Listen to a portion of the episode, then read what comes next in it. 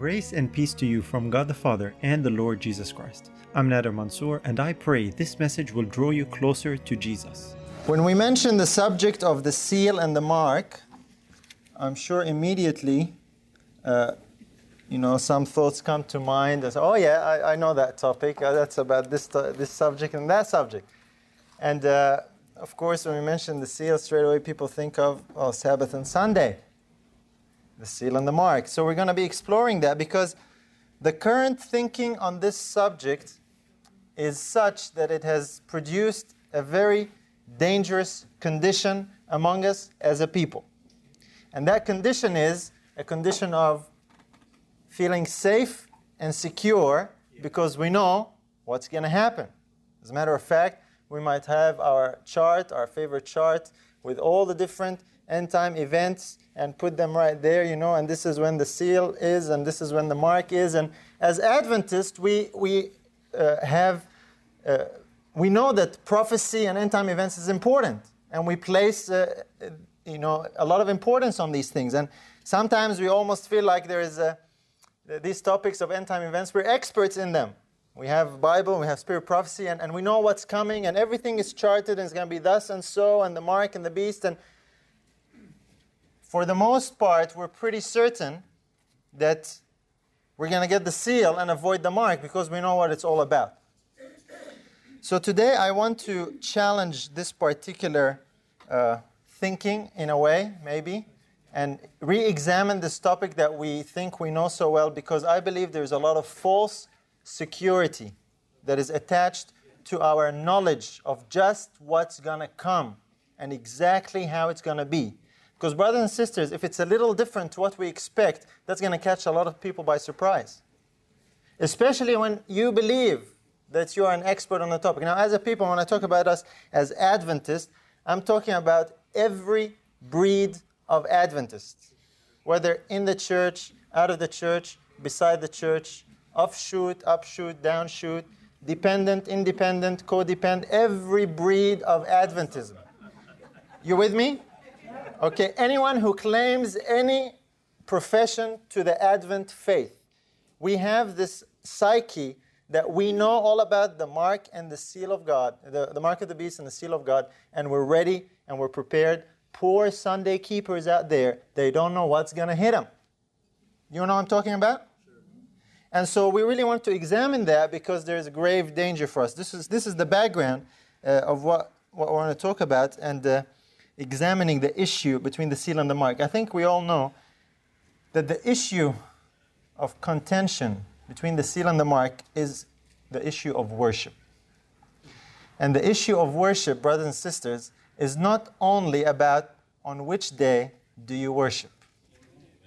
There is a lot more to worship than just that. But for most people, this is what the whole issue of the mark and the seal, this is what it all boils down to. Which day do you worship? We want to examine that a little bit today. When we look at the seal, of course, the seal of God is mentioned in Revelation 7. I'm going to be going over some familiar ground, but I don't want you to tune out just because it's familiar, because in a little bit it might get very unfamiliar. Okay, so you might hear something new. So I just want you to, to stay with me. Revelation 7 2 and 3, it says, And I saw another angel ascending from the east, having the seal of the living God. And he cried with a loud voice to the four angels, to whom it was given to hurt the earth and the sea, saying, Hurt not the earth, neither the sea, nor the trees, till we have sealed the servants of our God in their foreheads.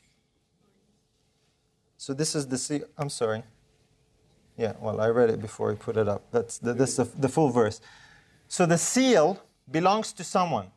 It belongs to the living God.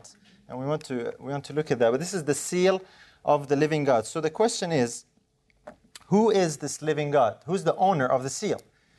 Too often, this particular point is totally bypassed when we talk about the seal because the assumption is, well, everybody knows that.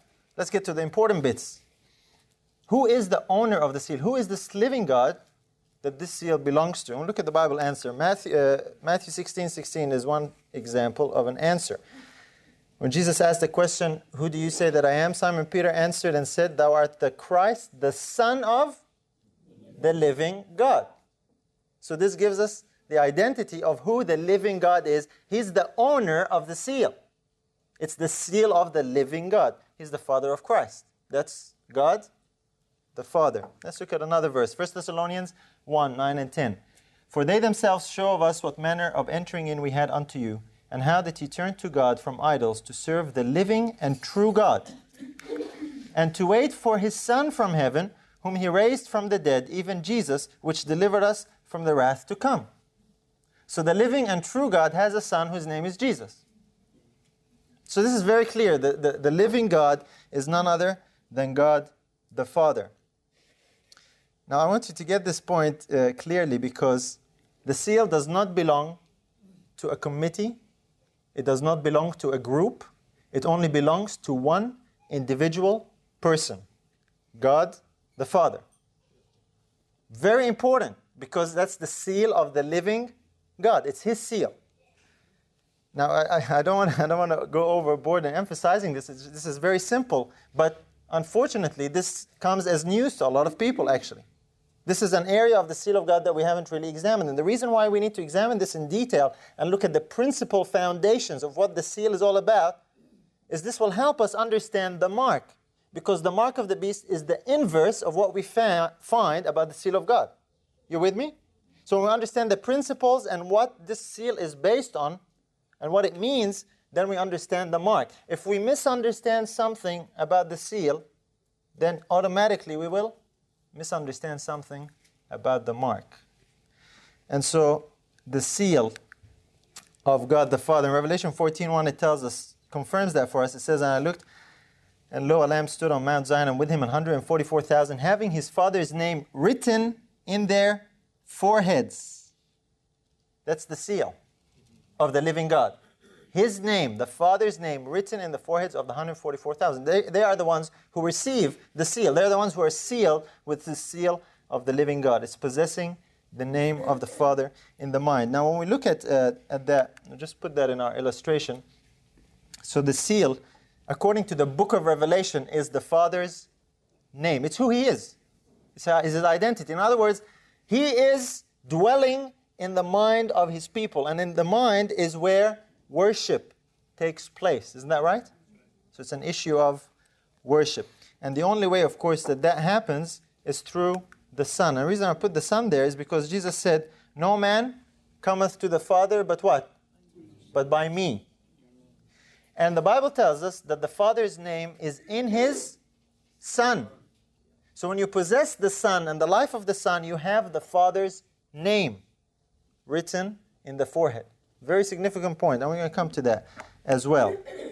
That's why when Jesus said to, uh, you know, one time in Matthew 22 37, Jesus said unto him, Thou shalt love the Lord thy God with all thy heart, and with all thy soul, and with all thy mind. What does the mind mean here? Understanding, right? That's where we that's where understand things. That's where worship is. In other words, the worship of God, to love Him, involves every aspect of our being, involves our understanding and the seal of the living God is received in the forehead or the mind. That's the same thing we're talking about. It's in the mind that we worship. And Christ emphasized that to the woman at the well when he told her that the true worshippers will worship someone. John 4 23. But the hour cometh, and now is, when the true worshippers shall worship the Father in spirit and in truth, for the Father seeketh such to worship him. So in the last days, the true worshippers which we know is going to be that class that's going to be sealed because they fear God, they give glory to Him, and they worship Him, they'll be worshiping who? The Father. And based on that, they will be sealed with the seal of the living God, which is the Father's name, in their foreheads, which is in the mind. And someone would say, well, that, that sounds very good, but what, what about the Sabbath? He hasn't even mentioned the Sabbath yet. Where's the Sabbath in all this? Let's have a look. Because the Sabbath is also important. The Sabbath has to do with the seal. But it's not everything that has to do with the seal. Unfortunately, this is what we have come to believe for the most part. In Ezekiel, of course, I think we all know this verse, Ezekiel 20, verse 12. Moreover, also I gave them my Sabbath to be a sign between me and them, that they might know that I am the Lord that sanctified them. The Sabbath here is said to be what? A sign. A sign of what?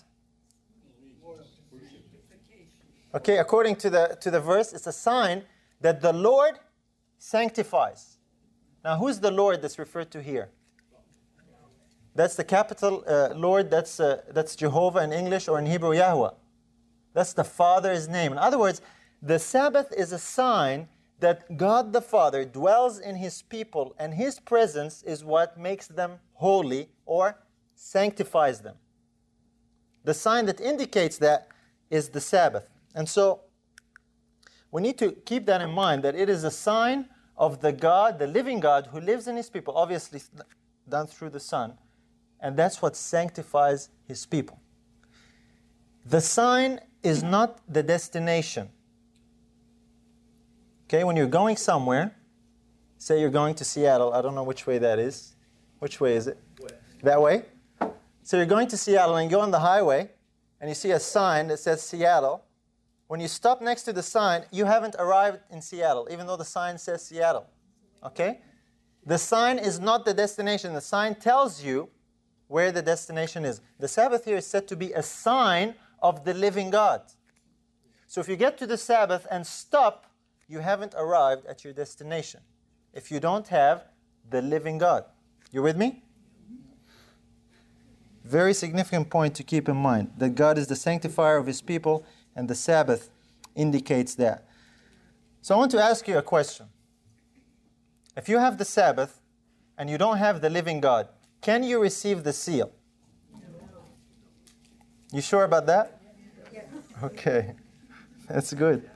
You see, there's an example of that in the Old Testament when God gave to Abraham the covenant, and then he tell, it tells us he gave him a sign of that covenant. Remember what the sign was? Circumcision, right? And it was served as a seal of the covenant. But just because you were circumcised as an Israel, Israelite, it does not necessarily mean that you were a believer in the covenant. The covenant was righteousness by faith. You with me? Having the sign, the physical sign, does not mean you have the reality. It should, but it doesn't always mean that. In the same way, we need to keep that in mind with the Sabbath.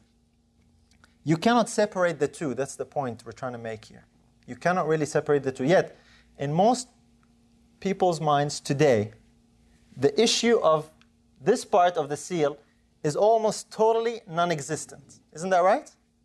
When you, talk, when, you ask, when you ask any Adventist about the seal of God, what's the answer you're going to get?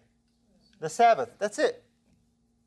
And we, as a result of that, have a certain sense of safety and security when it comes to the last days because we are all Sabbath keepers.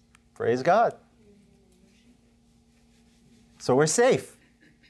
You know what I'm talking about? This, it's one of the worst deceptions, brothers and sisters, to go into a, a time of trouble or this conflict thinking you're going to be all well and good and end up on the wrong side thinking that I know everything about the seal, I am certain I'm going to get the seal, and ending up with the mark. Or being certain that you will never receive the mark because you know what the seal is, and still ending up with the mark. It's a very, very serious thing. As we said, the issue is an issue of worship. And when we talk about worship, we talk about the fourth commandment. That's the, that's the commandment that tells us about the Sabbath. It tells us when we worship and why we worship. But the fourth commandment comes after another three. And all of them have to do with worship, not just the fourth commandment. The first commandment tells us who we worship. The second commandment tells us what we worship. Third commandment tells us how we worship. And the fourth is the one we know. We have isolated the fourth commandment and reduced everything to that when it comes to worship the worship issue in the last days, and we've ignored all three. How do the three commandments tell us that? The first commandment says, I am the Lord thy God which brought you out of the land of Egypt. You shall have no other gods before me, right? That's the identity of who? And he's a jealous God and so on. The, commandment, second commandment forbids the making of images. It tells us what God is. He's not an image, He is not uh, an object, He is not even ether or a concept. God is a living being who cannot be represented by things. Third commandment tells us about reverence how we worship. Thou shalt not take the name of the Lord thy God in vain. And of course, the fourth commandment. All of them, brothers and sisters, are involved in the final conflict in the last days. You realize that? All four. It is very simplistic and shallow to reduce the whole issue to just that. And yet that's what we've done, right? And we think we're all safe and well. So this should be serve as a as a wake-up call. I want to look at a, at a vivid example of another group of people who did the same thing. In John 8 42, it says, Jesus said unto them, that's to the Jews, If God were your father, you would love me, for I proceeded forth and came from God. Neither came I of myself, but he sent me. The Jews claimed to be worshiping God, right? But they rejected his son. They didn't love him. They actually didn't particularly uh, believe that he was the son of God. They had a very serious problem with him being the son of God. And a little later in John 12, Jesus says here, Jesus cried and said, He that believeth on me, believeth not on me, but on him that sent me. Now the Jews rejected Christ, and rejecting Christ, they were rejecting who? The Father. And all the while they believed that they had the Father, and to prove that, they were excellent Sabbath keepers, right? They had the Sabbath. They kept the law. And keeping the law gave them the sense of safety and security that they had the approval of God. And they had rejected the Lord of the Sabbath. What did their Sabbath keeping do for them? Absolutely nothing. Jerusalem was destroyed while they were in it, keeping the Sabbath. Isn't that right? Now, that example gives us a parallel to another group of people in the last days who also keep the Sabbath. Isn't that right? And we're going to see that as well. Jesus said in John 5:23 that all men should honor the Son even as they honor the Father. He that honoreth not the Son honoreth not the Father which hath sent him. And this is what the Jews had done. They had rejected him as the Son of God. And we are to honor him as the Son of God. Failing to honor him as the Son for who he is, in that that way we dishonor the Father who hath sent him. And so they had this false trust. Today, I believe we have a very similar problem in existence among us as a people. And that problem is we have idolized the Sabbath. And we have magnified our Sabbath keeping to the point that we have made it our Savior. Our trust and our confidence is because we keep the Sabbath. You know what I'm talking about, right? Adventists, we have a sense of pride being Sabbath keepers. And poor old Christians who don't know better, these people go to church on Sunday. We, we have that. And, th- and I don't want you to think uh, I'm talking about people uh, not here, everyone else. even here in this room. This is something that we really need to examine, brothers and sisters. This is the final battle. This mark and the beast issue, this is it. If you, if you get it wrong there, it's game over for you. There is no other chance. This is very serious. And so we can't just be, you know, assume things. We can't be shallow about this. We need to truly understand what the issues are all about. And there are so many people, so many of us, that are thinking that we are so ready for that time. And Lord, help us. We are totally unprepared. Hopefully, it'll get clearer as we go. And you know, the Jews, they, con- they condemned Christ for Sabbath breaking, supposed Sabbath breaking, right? They were trying to protect the Sabbath, and they condemned the Son of God to protect the Sabbath. And the same thing happens today. When you try and magnify and highlight the Son of God, people say, you know what?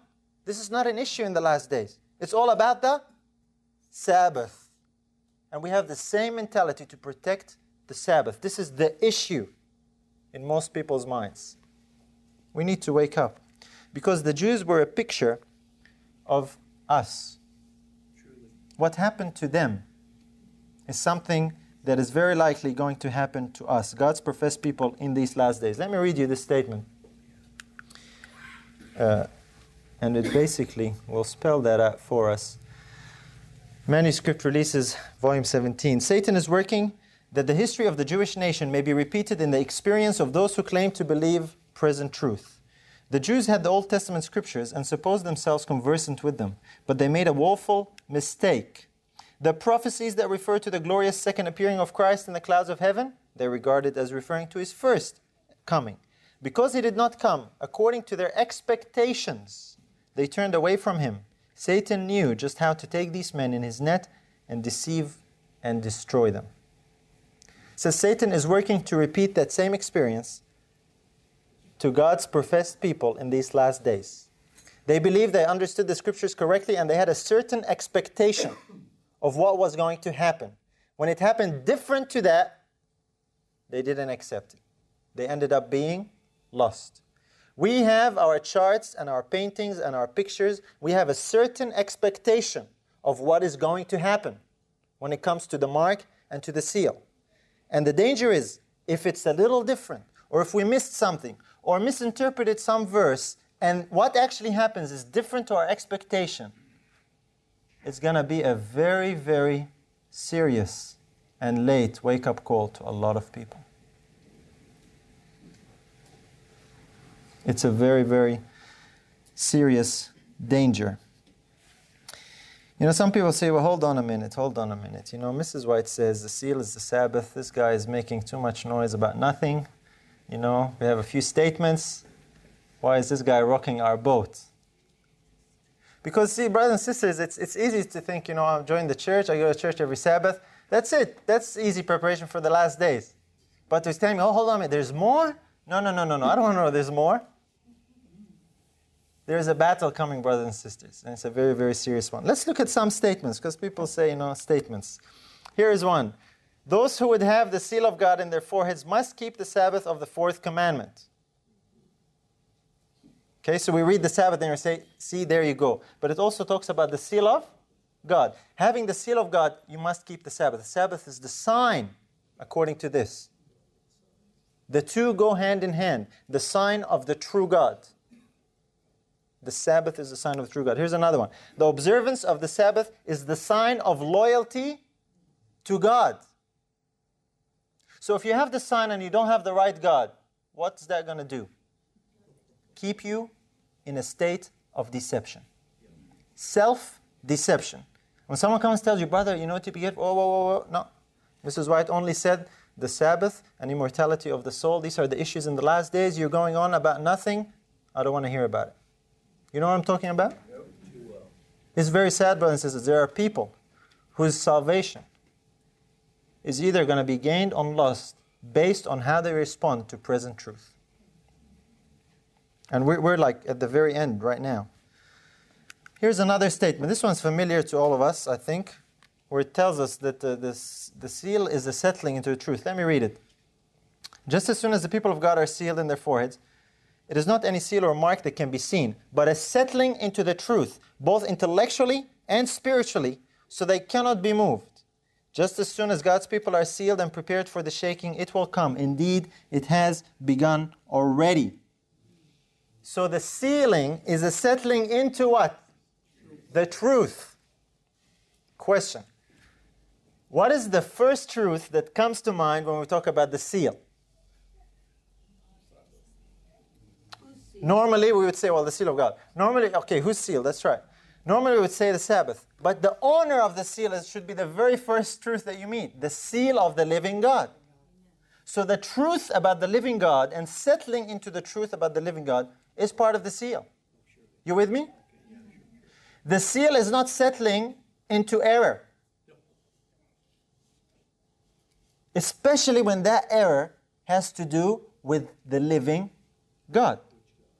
You with me? You know, I really, I really want this to sink into our minds a little bit because, you know, if it really does, it is really, really alarming to consider. It is really, really alarming.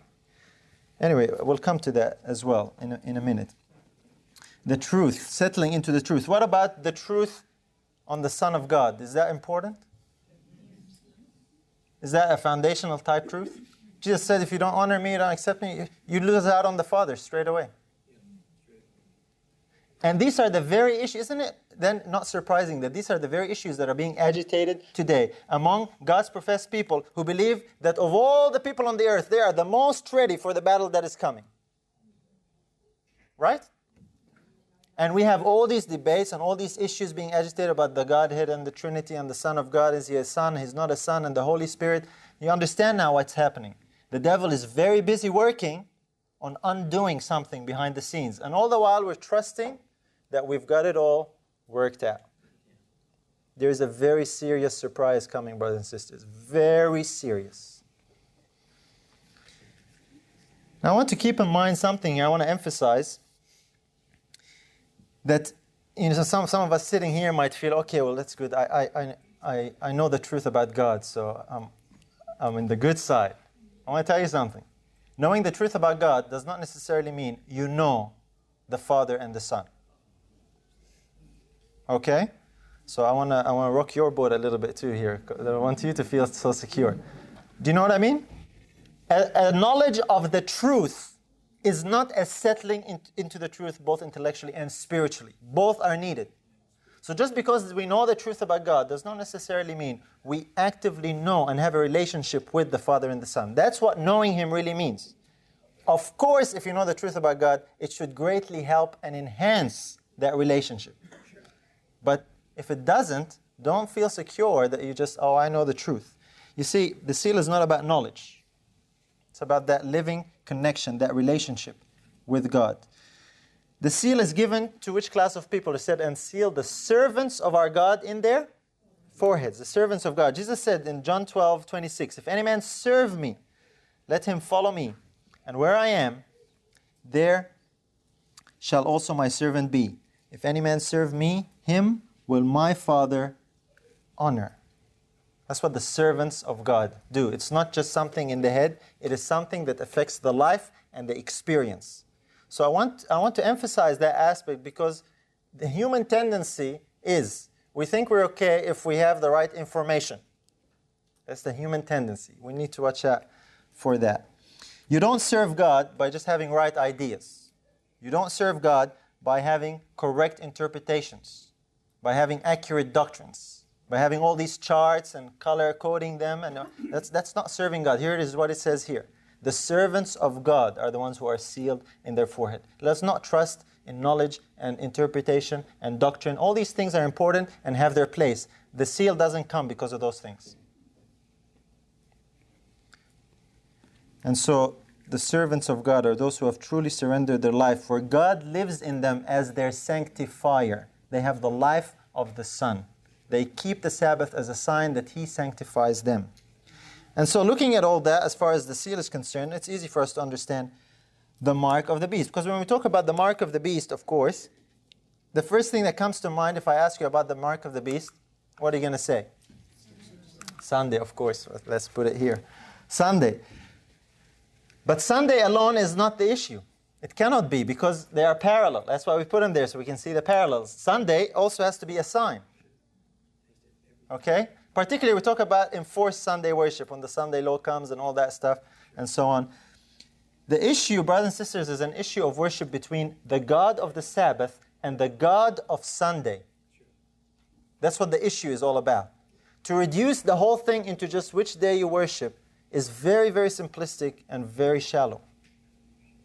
And, and you know, uh, when you talk with, to people about this, a lot of people's safety and preparation for the last days is essentially boils down to their willpower. They say, brother, I'll give you an example. Brother, you know, if they put a gun to my head, I'll never worship on Sunday. I'll keep the Sabbath. You heard things like that?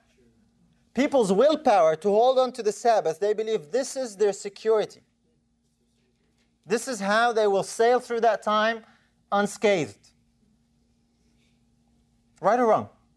A lot of people believe that. You might believe that. I believed that at one point.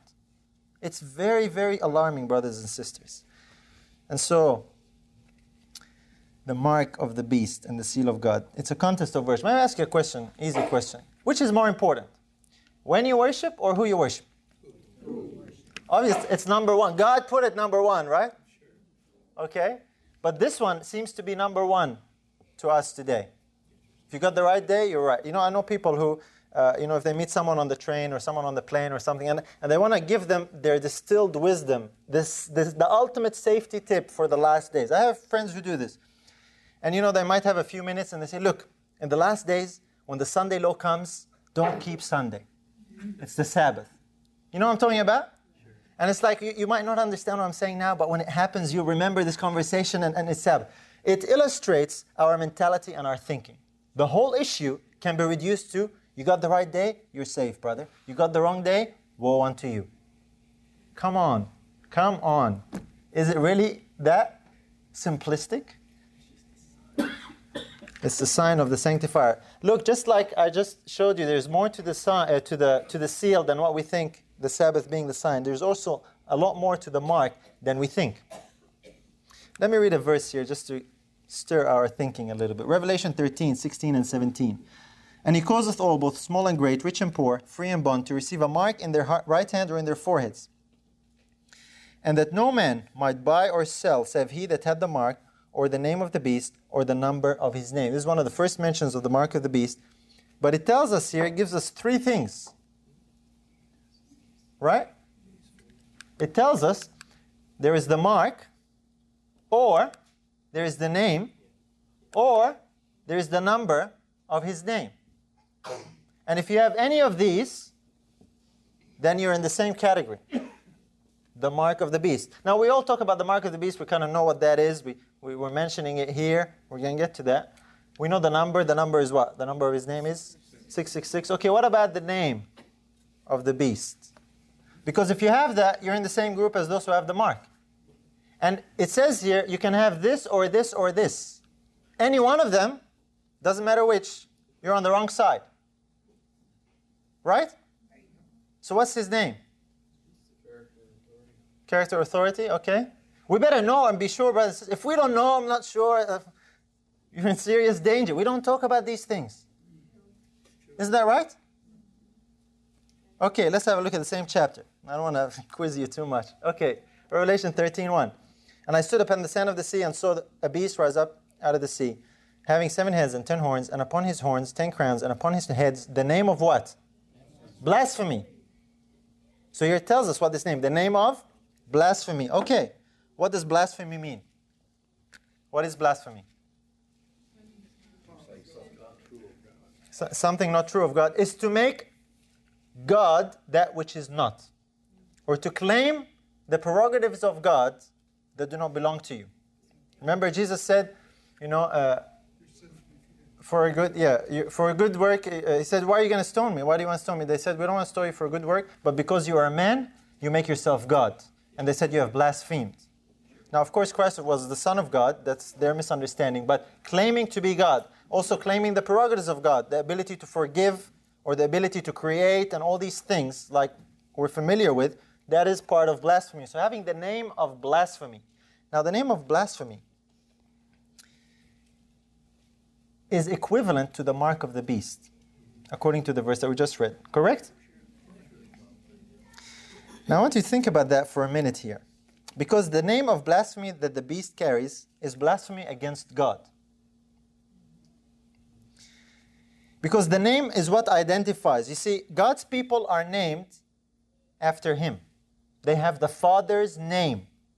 That's who they worship. The beast has a name of blasphemy. His people are identified by the God that they worship. And that God is a false God. That's why it's called the name of blasphemy, because it's an issue of worship. Who will you worship and when will you worship? So the beast has this name of blasphemy. It has to do with the God that they worship. Now I want to I want to tell you something. I think we all know this. You know when we run evangelistic meetings or crusades and we come to the topic of the seal and the mark and the mark of the beast, and, and we present quotes from Rome that talk about Sunday as the mark of the beast. You know that? I don't think I need to put those quotes. We all know them. Sunday is our mark of authority. It is the it is the mark of the beast, and we use that to you know drive the point home. There it is from the beast's own mouth. Rome actually tells us that they have a doctrine and a belief that is more important than Sunday. You know that. What belief is that? The God that, okay, everybody here knows. I'm preaching to the choir. The God that they worship. We should use these quotes as well. Here's, here's an example. This is from the Catechism. The mystery of the Most Holy Trinity is the central mystery of the Christian faith and life. It is the mystery of God in Himself. It is therefore the source of all other mysteries of faith, the light that enlightens them. It is the most fundamental and essential teaching in the hierarchy of the truths of faith. They know that who you worship is more important than when you worship. And this one, I think we all know this one. Mystery of the Trinity is the central doctrine of the Catholic faith. Upon it are based all the other teachings of the church. So, Sunday is based on the Trinity. As a matter of fact, that's what Rome says is the reason why they keep Sunday. Catholic reasons for keeping Sunday because it is, it is a day dedicated by the apostles to the honor of the most holy Trinity. Let me assure you, the apostles did no such thing. okay? But Rome says the reason why we worship on Sunday is because of the Trinity. And this actually was, was printed in the Advent Review and Sabbath Herald, 1854. You don't see these quotes anymore in the Review and Herald. This, these days are long gone, 1854. In other words, God's people at one point in time knew and understood, and they printed some of these things. But somehow this knowledge seems to have been lost. And the danger as, as a result of that is, is, I cannot emphasize it enough, it's, it's incredible. This is the God that they worship, and this is the name of blasphemy that they carry. They blaspheme God by putting someone else in his place and worship that someone else as God. That's how the uh, triune God replaces the true God in their minds. And the problem does not only exist for them, it also exi- exists for all their daughters, okay? You know that, all the other churches. Uh, let's, uh, let's just put that there. This is the God that they worship, and uh, the God that they worship, this Trinity, It can be symbolized this way. This Trinity is how Sunday is, the Sunday is the sign of this God that is worshipped in this system of the beast. Sunday is the sign of allegiance and loyalty to the God of the beast, and that's the Trinity or the Sun God. Now, we did a study on this called the Gods of Babylon. I don't know if it's here. I'm not going to go into all the details of, of showing the origin of that. If you don't know it, have a look at it. If you know it, great. You can tell those who don't know, okay? But this is the God that is worshipped in Rome. They obviously don't worship a true God, okay? They worship the false God of Babylon. That, that's where the sun God comes from. They have another God, they have another priesthood, they have every truth of the scripture has been perverted. Okay, this is, we know all that. Revelation 17:3 So he carried me away in the spirit into the wilderness, and I saw a woman sit upon a scarlet colored beast, full of names of blasphemy, having seven heads and ten horns. Remember, if you have this name of blasphemy, you're in the same group as those who receive the mark of the beast.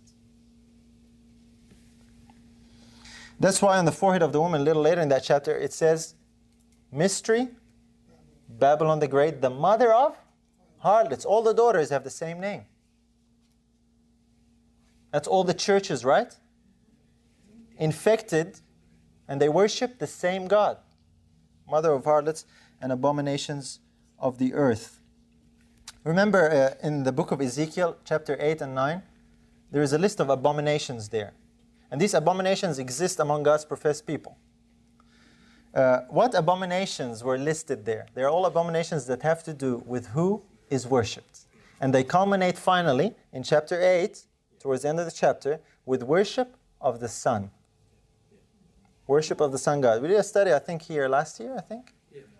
Biblical 9:11. If you haven't seen it, I would recommend you have a look at it, where we explore Ezekiel 9. 8 and 9. So the sun god of Rome is this name of blasphemy, whereby they blaspheme the true God, the true and living God. Where is our diagram? Yeah, let's go back. The true and living God. That's how he is blasphemed. Now, someone might say, whoa, whoa, whoa. This preacher, now you guys, you just go on about this Godhead stuff and you just want to poke it everywhere and make the whole issue about the Godhead, and you're totally off with the fairies when it comes to this. You've just totally destroyed the issue. And someone might say that because this might be very startling, and some people might not agree with that. Are we really off with the fairies, what we're talking about? We saw the principles in the scriptures for this, but let me show you some spirit prophecy quotes as well, because you know, inevitably you show people someone and say, Hold on, Mrs. White says, and pull out a quote and another quote. Well, let's look at some other quotes that don't get pulled out that often and see what she says about this topic. Here is one from Testimonies, Volume 6. The light we have received upon the third angel's message is the true light. The mark of the beast is exactly what it has been proclaimed to be, which is what? Enforced Sunday. Not all in regard to this matter is yet understood. nor will it be understood until the unrolling of the scroll. But a most solemn work is to be accomplished in our world. I want you to think about that for a minute. Says the mark of the beast is what we said it is, but there is more. So here's the question What is the more? It says it won't be known until the rolling of the scroll. It's about 100 years or so since she wrote that. So there's been some more unrolling of the scroll. Time and pa- the passage of time has revealed things. What is more to the mark of the beast? We're looking at an example of what more looks like. What the deeper issues involved in the mark of the beast are. And servant of the Lord says there is more than just enforced Sunday worship. So if you stop at Sunday, you're in danger when it comes to the mark of the beast. So there is more to the story. It is not it is not just that. Now, I'm not denying that uh, Sunday is part of the mark of the beast. But am I saying that the Trinity has to do with the mark of the beast?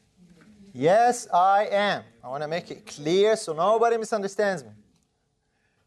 It's, it doesn't replace Sunday, it is the root of the problem. It is because of the worship of the wrong God that you end up worshiping on the wrong day. You with me? The issue is an issue of worship. Who are you going to worship in the last days? And so, obviously, if you worship the wrong God, of course, it's going to have to do with the mark of the beast. That's why we want to warn people. So, it's not just about Sunday. The problem today, the deception today, is so extensive, brothers and sisters, that when you point out the truth about the living God, it gets ridiculed and it gets rejected. That shows you how ingenious the devil has been. It's very, very sad because, you know, I think about it. If I really wanted to sink into our minds, how many Adventists, how many of us are there? 17 million or something? 18? Let's say 20, okay? Uh, they, they, they put the figure at 25, I think, because they count all the kids, or whatever it is. That's a lot of millions, right? Do you know how sad it is for us? Here's all these people. We know we just got it all right, ready for the time of trouble, and the mark and the beast, and actually, we're not ready. It's one of the worst deceptions. You know, if it really sinks into your mind, it's, it's just overwhelming, way overwhelming. It is a very, very dangerous, dangerous thing. The Jews perished while they were keeping the Sabbath. Is it possible that others today might also perish while they're keeping the Sabbath? That's very, very possible. Now I want to represent I want to show you an example of what I mean when I talk about when we say that in the Adventist psyche, this is this is essentially what the whole issue boils down to. Let me play you this clip. I hope it's loud enough for us to hear. So, Elder Wilson, we've heard about the beast, his image. What about this mark? What is this mark? Well, Don, it's mentioned, of course, in verse 9. It is also mentioned in verse 11 and it is always connected in both of those places with the worshiping of the beast and his image. So there's something about the mark and the worship. And actually, this does uh, represent very much the authority of the beast and the image. And what gives that, uh, that power, that authority? As we understand it from uh, biblical understanding, that this comes out of an attempt to change times and laws, which is founded in an understanding that it comes out of Rome and an attempt to actually change God's Ten Commandments so that the day of worship becomes one other than the seventh day Sabbath. And in fact, the mark of the beast would be the worship of God on any other day than that particular day because that is a sign of God's authority. In fact, let's contrast the mark of the beast with the seal of God because the seal of God for God's people in the last days will be their adherence, their love of Him, and their observance of the day which He has ordained and made sacred the seventh day Sabbath. So you are sealed with a special connection with Him when you keep that day. anyone keeping a day other than that ultimately will be keeping the sign or the mark of the authority of the beast, which has changed the day of worship to another day. Okay, I don't know if you've seen that before, but I think that can be taken as fairly representative of the Adventist psyche and understanding of what the mark of the beast is. The whole issue is over.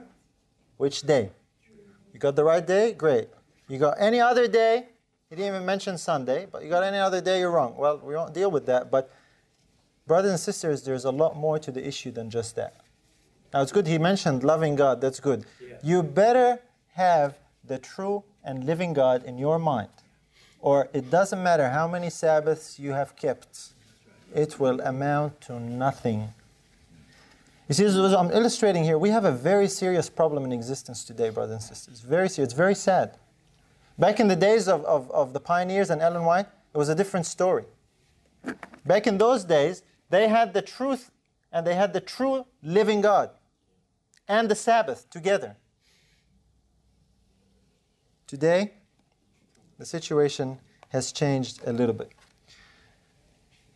I want to ask you a question. Let me put forward some scenarios here to really get you thinking. Is it possible for a Sunday worshiper to be worshiping the true and living God? Yes. Is that possible? Yeah. Okay, right now? Okay. Yeah.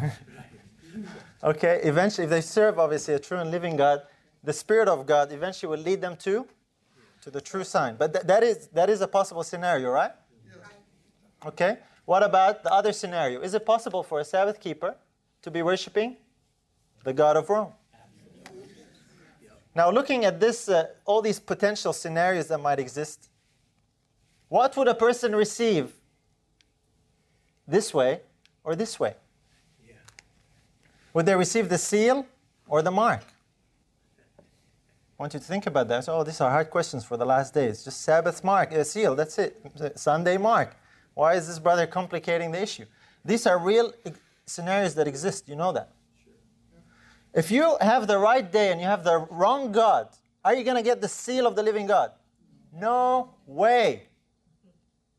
How can you get the seal of this God when you have another God? What, what do you think God is? It's His own seal. Now, this is very serious. Look, let me, let me spell it out for you. I, I know some people are going to really do flips when they hear this. They say, whoa, no, no, no, no, this is total heresy. Let me read you another statement. Bible Commentary, Volume 7. The third angel's message has been sent forth to the world, warning men against receiving the mark of the beast or of his image in their foreheads or in their hands. To receive this mark means to come to the same decision as the beast has done and to advocate the same ideas in direct opposition to the Word of God. Think about that for a minute. To receive this, the, mark is to come to the same decision as the beast and advocate the same unbiblical ideas. The beast tells us what their most important idea is. That's what they advocate, it's non biblical. According to spirit prophecy here, and that's an issue of worship. Says to receive the mark is to come to the same conclusion and advocate the same thing, especially when it has to do with worship. Have you seen this statement before? We don't quote these statements when we talk about the seal and the mark, right? So, in other words, the mark of the beast is not just limited to Sunday worship. There is more to the mark, especially when it's an issue that has to do with worship. I can't emphasize this enough. Who do we worship? Question If we advocate the same God as Rome, what are we promoting? According to this, the mark of the beast. I didn't say it, it says it right here. Correct? Because I don't want to go from people say, oh, this brother said this, this brother said that. You're reading it for yourself. To advocate the God of the beast in whatever version or, or variety or, or, you know, twist to it amounts to the same thing so long as it is in direct opposition to the Word of God. This is your standard. This is your test. You're out of the Word, you're on the other side. Now, this is, this is really serious because, you know, I think we don't talk about this when it comes to the mark of the beast. Because this all of a sudden makes a lot of people uncomfortable. I really, really pray that this really sinks into our minds because it is really over. You know, when, when this dawned on me, I was I didn't want to accept. I said, no, no, no, no, no. This is this is too much. God's people, the church that God loves with all His heart, my church, our church, our own brothers and sisters. I know everybody here. You've got friends, you've got family, you've got brothers and sisters who might not necessarily believe and understand what you believe and understand. There is a deception that's been perpetrated upon us, brothers and sisters. A horrible demonic deception that's going to take thousands down. And it's just upon us. This is not about arguing theology and doctrine. Listen, this is coming and it's just upon us. If you're not prepared, if you got the wrong God, you are on the wrong side.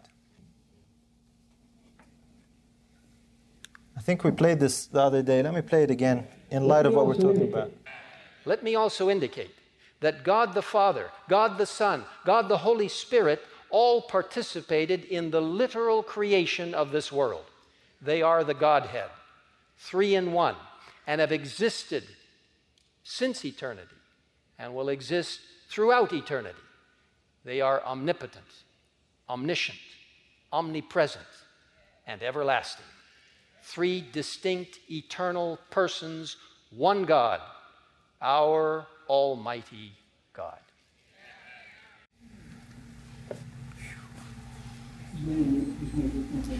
Here's the God and the sign.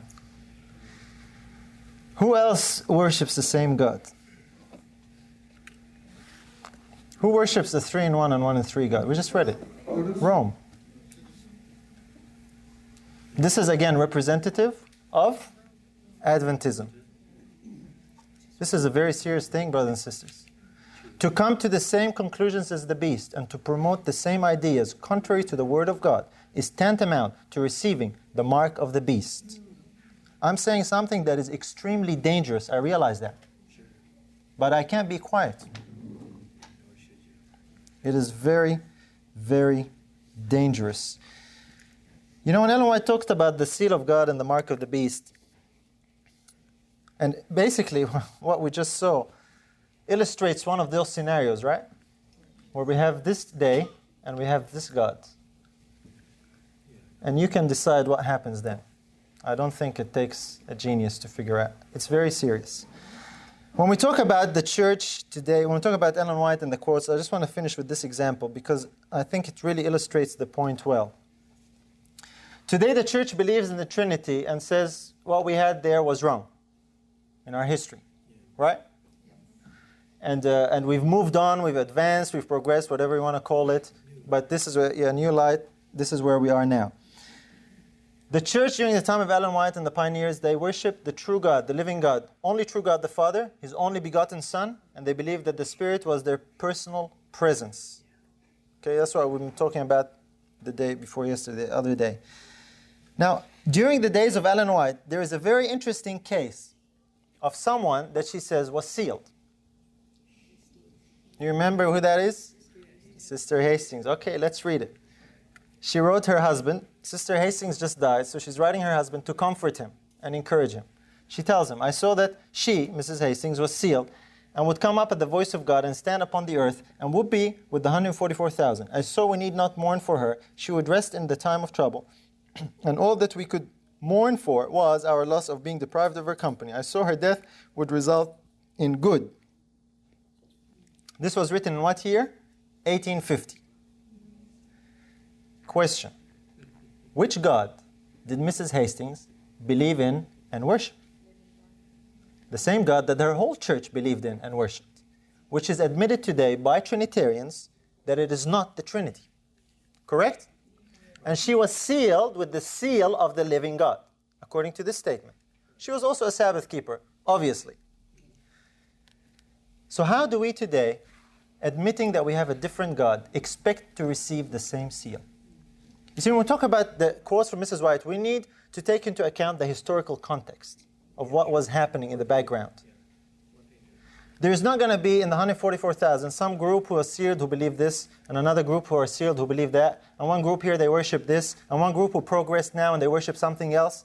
That is nonsense. There is no nice way to say it. That is total nonsense, ludicrous. All who are sealed worship the true and living God. They don't worship anyone else. You cannot expect to be sealed if you admit you have a different God today. That's impossible. You see, this contradiction exists and people are not aware of it. And going into the time of trouble, totally unaware and unprepared. It's a very, very serious problem, brothers and sisters. This is someone that we know who was sealed. So, not all who profess to keep the Sabbath are going to be sealed.